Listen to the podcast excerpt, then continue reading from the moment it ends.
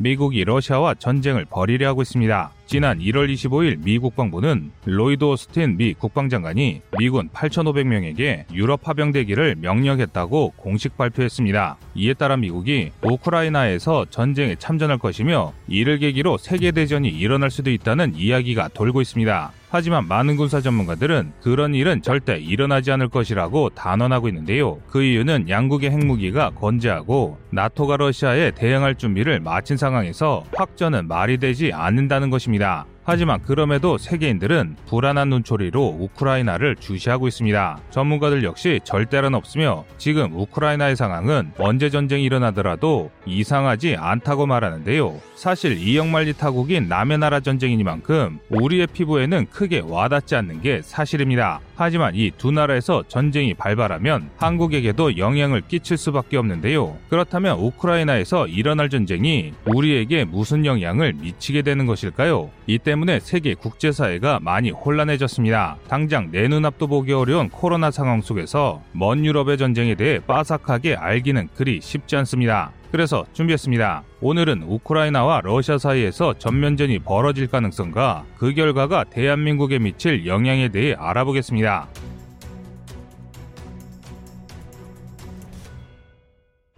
전쟁의 북소리가 들려오고 있다. 이 말은 요즘 서양의 여러 외교관들이 입을 모아 하는 말입니다. 우크라이나 내전이 결국 전쟁으로 확대될 것이라는 우려가 현실화되고 있기 때문입니다. 이에 따라 미국의 동맹들 사이에서 미국에 대한 불신이 급격히 확대되고 있으며 우리 전문가들 사이에서도 대한민국의 안보가 태풍 앞에 등잔처럼 위태롭다고 이야기하고 있습니다. 그 이유는 과거 미국이 우크라이나의 핵을 폐기하며 약속했던 우크라이나의 평화와 안보가 지켜지고 있지 않기 때문인데요. 과거 소련 붕괴 직후 우크라이나가 보유한 다수의 핵무기를 폐기하는 조건으로 미러 양국이 우크라이나의 평화를 약속했습니다. 그러나 나토의 동진과 이에 대응하는 러시아의 전쟁 준비에도 미국은 우크라이나를 보호하기 위해 그리 대단한 조치를 취하지 않고 있습니다. 불과 5개월 전 미군이 또 다른 동맹인 아프간을 헌신짝처럼 버리는 모습 을 본 미국의 동맹들로서는 과연 미국을 믿을 수 있겠냐는 의견이 생길 수밖에 없는 상황인데요. 이에 따라 대한민국 역시 서둘러 자주 국방을 위한 준비를 갖춰 중, 러, 일 등 우리를 둘러싼 강대국에 맞대응할 수 있어야 한다는 주장에 힘이 실리고 있습니다. 강력한 군사력을 통해 한국이 미국에게 함부로 무시받거나 버려질 만한 국가가 아니라는 것을 보여주자는 것이죠.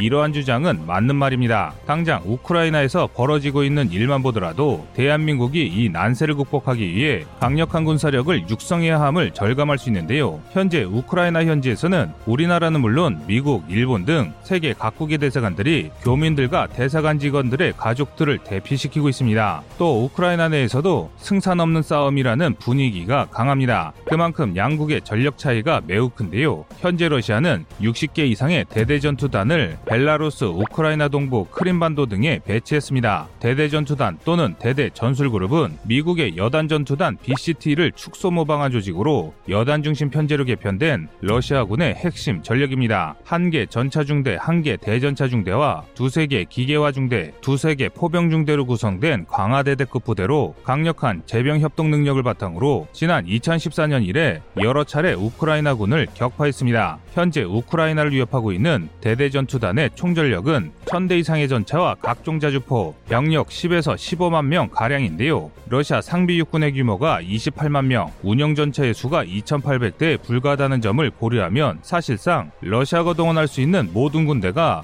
우크라이나 국경에 배치되어 있는 상황입니다. 이에 대응해 우크라이나 역시 총동원 태세로 전력을 집중해 15만 명의 육군과 850대의 기갑 전력을 배치했는데요. 그러나 러시아와의 무기 격차가 너무 심해 패배가 확실시 되고 있습니다. 일례로 우크라이나군이 운영 중인 전차 중 거의 대다수가 러시아에서는 이미 퇴역한 소련제 T-64임에 반해 러시아군은 T-71을 대대적으로 개량한 T-90의 최종판인 T-90M을 비롯한 다수의 신형 전차로 중무장하고 있습니다. 두 전차 스펙 차이는 정말 엄청난데요. 우선 T-64는 700마력 엔진과 51구경장 125mm 활강포를 탑재한 전장 6.5m, 전폭 3.4m, 전고 2.1m 복합 장갑을 채용해 200mm가량의 방어력을 가진 소련 최초의 3세대 전차입니다. 생산 공장이 우크라이나에 있었기에 아직까지 우크라이나군이 적극적으로 운영 중이며 우크라이나의 꾸준한 성능 개량 덕에 2005년에 850마력 엔진과 신형 장갑으로 무장한 T-64BM 불라트로로 개량되기도 했는데요. 그러나 아무리 개량을 했다 하더라도 러시아의 최신 전차에 맞서기에는 그 성능 차이가 확연합니다. 반면 러시아의 T-90M은 전장 6.9m, 전폭 3.8m, 전고 2.2m, 중량 46.5톤이며 1000마력을 낼 수 있는 V92 S2 디젤 엔진을 탑재했고 신형 125mm 전차포인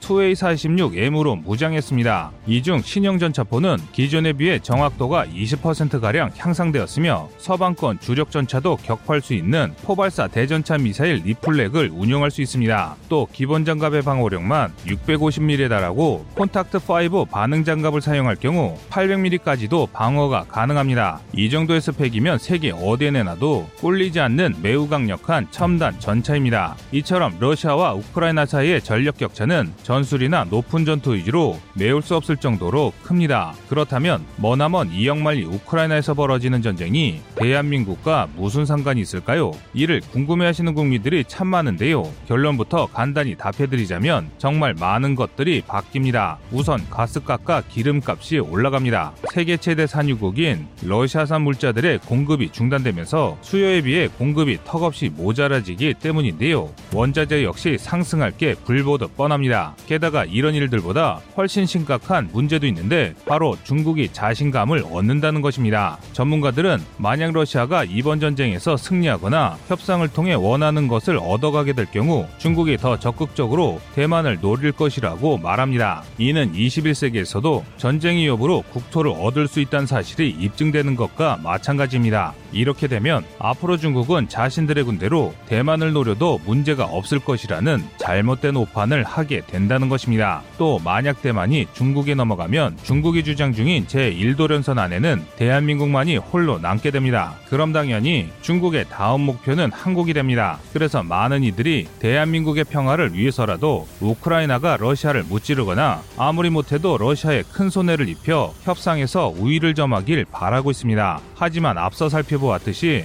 양국의 군사력 격차는 정말 엄청납니다. 더 암울한 것은 지원 전력의 격차가 어마무시하다는 것인데요. 전문가들은 일선에서 싸우는 전투 부대보다 전쟁을 간접적으로 지원하는 지원 전력의 수준 차이가 심각하다고 말합니다. 특히 러시아의 전자전 부대와 사이버전 부대가 우크라이나에 매우 치명적일 것이라고 하는데요. 러시아는 지난 2008년 나모세티아를 두고 벌어진 조지아와 전쟁에서 대규모 전파 방해와 해킹을 시도했습니다. 그 결과 조지아는 국가 행정망과 지휘 체계가 붕괴하면서 제대로 싸워보지도 못한 채 결국 무너져 내렸는데요. 그로부터 10년이 훨씬 지난 지금 러시아의 전자전 및 사이버전 능력은 그때보다 더욱 강력해졌습니다. 이 중 사이버전 부대의 경우 각종 랜섬웨어를 이용해 자금을 갈취하거나 서방의 금융기관을 공격하는 것으로 악명이 높은데요. 소련 시절보다 크게 낙후된 러시아 육군을 무시하는 미국조차 러시아의 사이버전 전력을 두려워할 정도입니다. 이런 것만 보더라도 사실상 두 나라를 비교하는 것이 무의미한 수준입니다. 우크라이나 역시 이 사실을 잘 알고 있습니다. 그래서 서방 의 지원을 받기 위해 필사적인데요. 나토군이 참전하거나 하다못해 나토 재장비라도 받을 수 있다면 이기지는 못해도 러시아와 협상을 할 수 있을 정도로 잘 싸울 수 있을 것이라고 생각하는 것입니다. 실제로 여러 지원을 받고 있기도 한데요. 나토의 주요 멤버인 영국이 우크라이나에 차세대 경량대 전차 미사일 NLAW 수천 발을 지원했습니다. 또 폴란드, 리투아니아 등 러시아와 인접한 국가들 역시 우크라이나에 많은 물자와 탄약을 공급하고 있는 중인데요. 우크라이나가 무너지면 바로 다음이 자신들이 될 수 있다는 사실을 잘 알고 있기 때문입니다. 일례로 폴란드와 리투아니아의 경우 사실상 러시아의 속국이나 마찬가지인 벨라루스로부터 심각한 안보 위협을 받고 있습니다. 벨라루스가 중동 난민을 리투아니아와 폴란드 사이 국경지대로 쏟아내면서 두 나라의 국경을 혼란하게 하고 있는데요. 이에 대해 전문가들은 러시아가 중국이 사용하는 회색지대 전략을 사용하고 있다고 분석하고 있습니다. 회색지대란 전쟁 없이 영토를 확장하기 위해 사용하는 전략으로 전쟁의 긴장감만을 이용해 적성국의 정확한 판단을 하지 못하게 하는 전략입니다. 이렇게 되면 벨라루스가 난민을 쏟아내고 있는 국경지대가 불안해지면서 발트 3국과 우크라이나와 폴란드의 연결이 끊어지고 발트 3국을 러시아의 영토 안에 가둘 수 있게 되는데요. 그래서 일각에서는 만약 우크라이나가 무너진다면 러시아가 곧바로 발트 3국을 노릴 테니 서둘러 푸틴을 제거해야 한다고 말할 정도입니다. 과거 히틀러가 체코슬로바키아와 오스트리아를 합병할 때 서방권 국가들이 이를 그냥 두고 방치했다가 2차 세계대전이 일어났던 것처럼 전쟁이 확장되기 전에 러시아를 제압해야 한다는 것이죠. 하지만 유럽연합의 맹주인 독일이 우크라이나 사태 에 개입하길 꺼려하고 있고 러시아의 군사력 사용에 대한 나토군의 대응은 일어날 리가 없다는 것이 전문가들의 분석입니다. 따라서 이대로라면 언제 전쟁이 시작되든 우크라이나가 러시아에게 동부 영토 대부분을 잃을 게 확실한 상황인데요. 그래서 세계 많은 군사 전문가들은 러시아가 늦어도 2월 초까지 크림반도와 러시아 우크라이나 국경과 크림반도 이북 벨라루스 이남에서 동시에 우크라이나를 침략할 것이라고 분석 중입니다. 소비만 하는 집단인 군대라는 조직의 특성상 제 아무리 자급자족이 가능한 러시아를 할지라도 그 이상 군대를 전시 상태로 유지하기 힘들 것이란 분석입니다. 이 때문에 베이징 올림픽 개막식 전후가 D-Day가 될 것이라는 예측이 많습니다. 지난 8월 아프간 사태나 이번 우크라이나 사태를 통해 우리는 자주 국방을 할 수 없는 나라가 동맹에게 버려졌을 때 어떤 일이 일어날 수 있는지를 두 눈으로 똑똑히 목도했습니다. 치열한 국제사회에서는 결국 내 나라는 내가 지키는 것이 정답이라는 사실 을 보여주고 있습니다. 강한 군사력만이 우리를 함부로 할 수 없고 그 어떤 동맹도 우리를 저버릴 수 없는 강력한 연결고리가 된다는 것을 과거와 현재의 역사가 알려주고 있습니다. 여러분의 생각은 어떠신가요? 시청자님의 의견을 댓글로 남겨주시기 바랍니다. 여러분의 좋은 의견이 좋은 영상을 만드는데 많은 힘이 됩니다. 이상 꺼리투브였습니다.